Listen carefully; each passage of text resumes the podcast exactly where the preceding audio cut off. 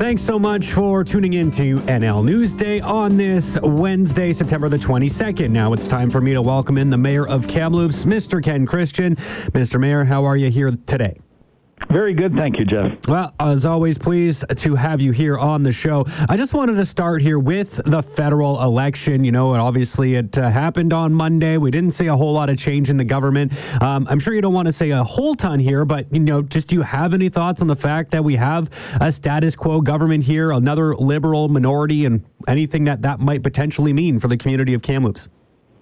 Well, yeah, you know, yesterday in my mayor's report, I uh, offered uh, congratulations to MP elect Caputo, as well as thanks to the other candidates and, and their campaign teams for running a, a really uh, solid and clean campaign. And, and uh, a big shout out to the voters of uh, Kamloops Thompson Cariboo, because I, I believe there was over 60% turnout, which is way better than what we get in a civic election. So uh, kudos uh, to the democratic process there.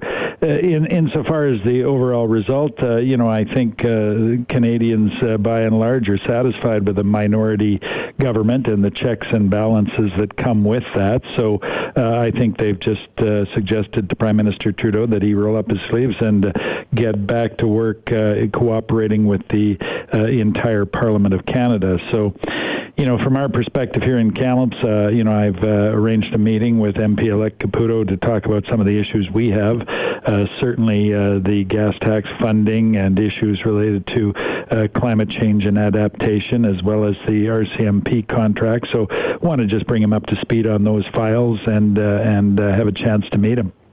Yeah, and um, you know, I wanted to just ask very, very quickly, too, because one of the promises that was made on the campaign trail from the Prime Minister Trudeau here as he came through British Columbia, and it was, of course, right in the height of the wildfire season, was talk about enhancements to wildfire fighting efforts here across the province, really across the country. But, you know, here in British Columbia is where we are hypersensitive to this right now. Um, given what we went through in 2021, how critical do you think it is to see those types of promises being made on the campaign trail and with, you know, a, a liberal minority being elected here, the hope that we see those promises come to fruition would be, I think, significant, specifically for us in, Kamloops and right across the interior of BC.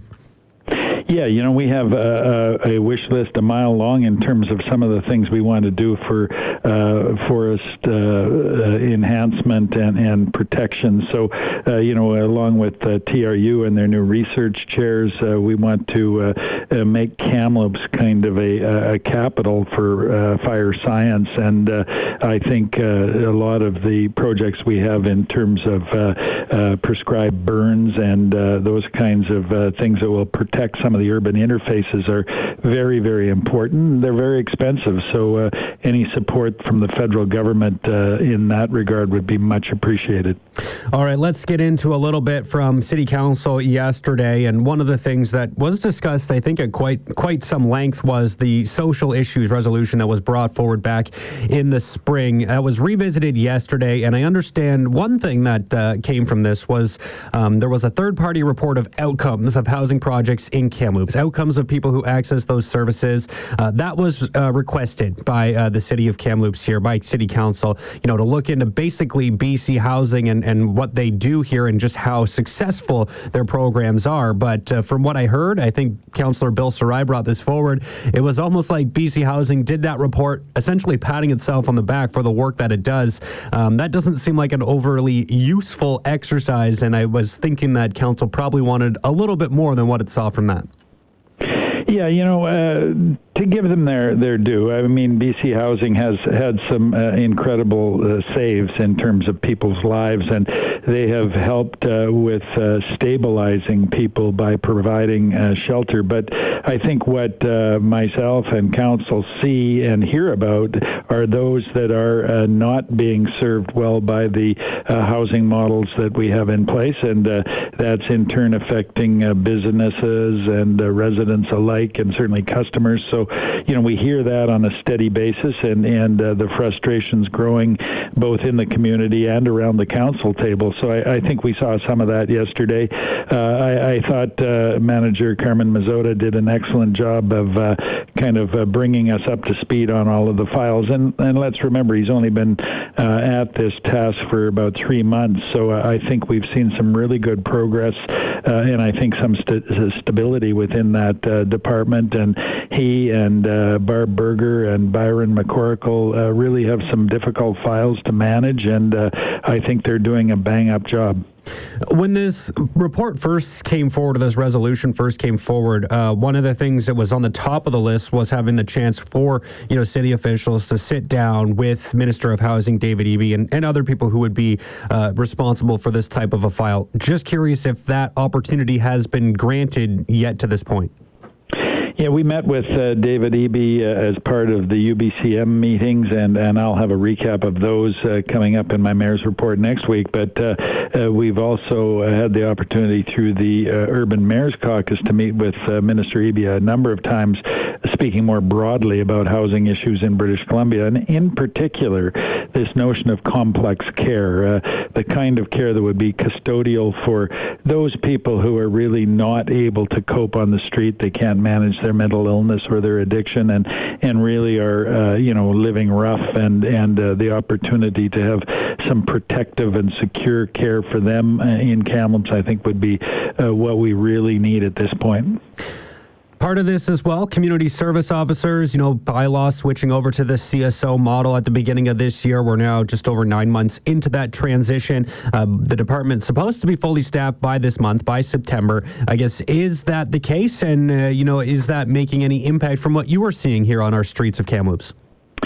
Yeah, um, it is the case. We're fully staffed. Uh, I don't know if we're fully trained up yet. Of course, you, you have a, a, fair bit of uh, mm-hmm. Justice Institute kind of training to go along with that uh, role, and, and we're anxious to uh, see if we can gain peace officer status for our CSO team. But what I've heard, and, and uh, this was reverberated from the uh, North Shore BIA last week when Superintendent Lecky and myself and CAO Trawin met with them, that, you know, the, it is making a difference. Uh, they are finding that we're more uh, responsive in a more timely uh, fashion, and uh, I think uh, the approach that Tammy Blundell is bringing to that department is a, a problem-solving kind of approach, and uh, we're getting away from that kind of writing tickets kind of thing that bylaw has been famous for, and more community services and helping direct individuals to the proper care or the proper proper shelter uh, or the proper service provider for the uh, needs that they have. Uh, given that you know that you said they're fully staffed but perhaps not fully trained is there a timeline that maybe is the best point to sort of look back on how this past year has gone to really gauge the success of the transition i mean it feels almost a little too early to to fully decide whether this was a win or not yeah, it is too early, uh, and too early for not only the CSO uh, transformation, but also things like the uh, day spaces and, and, those kinds of things. Uh, we're trying uh, a whole bunch of different strategies, and, and I think we have to be patient and see what works and what doesn't, and uh, then let's modify and, and pivot and, and react to those areas that aren't working and, and see if we can improve them. And, and there is no magic bullet, and I think this was something uh, yesterday. A lot of uh, uh, you know anxiety at, at the council table uh, that everybody's kind of searching for what Medicine Hat did or what Fredericton, New Brunswick did. The reality is, uh, all of the municipalities are struggling the same as we are, and this is a very, very difficult situation that is really exacerbated by the pandemic, and we have to, you know, make sure that we're using all of the arrows in our quiver to approach this problem in a holistic fashion and using uh, some of the um, social determinants of health and the principles there, I think, are a, good step forward and a good way forward for the city of Kamloops. Last thing I wanted to ask you about here, Ken, but uh, just there was some discussion about development, and, and I won't get into all of it here, but uh, one of the things that uh, Colton Davies, our council reporter, kind of highlighted to me yesterday was this proposal brought forward by Dennis Walsh to try to protect some space in behind the Sandman Center uh, to keep it as park space. I understand uh, some potential changes to the development um, the definitions, I guess, would allow for some development to take place there, but this is going to be coming up, I, I understand, at a public meeting next week, if I have my scheduling correct here. Um, you know, we saw a lot of controversial people, you know, concerned about the whole pilot project with commercial space at Riverside Park. Uh, is there any anticipation of what might be coming as this discussion opens up to the public when it comes to, you know, development in that sort of park space area? No, there wasn't. Uh, in fact, Councillor Walsh has uh, withdrawn his uh, notice of motion. Uh, I don't think it was an issue. Uh, really, it, it, stemmed from the uh, work that Tourism Kamloops is doing down at the concession, which I think we're going to hear about how successful that was or wasn't at an upcoming meeting. But you know, there, there's no plans for you know the parking lot behind the Sandman Center. It's in the floodplain, and you know, I think it's serves uh, the parking needs of the Sandman Center, and that's its highest and best use. Uh, we did, however, yesterday uh, move forward uh, to public hearing uh, some industrial lands uh, up in and around the Coquihalla Highway and, and the way scales to expand our industrial land base. And we're very short of industrial land in Kamloops, so that was good news, and we'll see what we get back from a public hearing on that. we'll follow up at that time. As always, Ken, thank you so much for your time time. Always appreciate it, and uh, have a great rest of your day. Thank you very much. Yeah, as always. Ken Christian. Appreciate him coming on the program as he so often does on Wednesdays, joining me following a meeting of Kamloops City Council. Kamloops Mayor Ken Christian.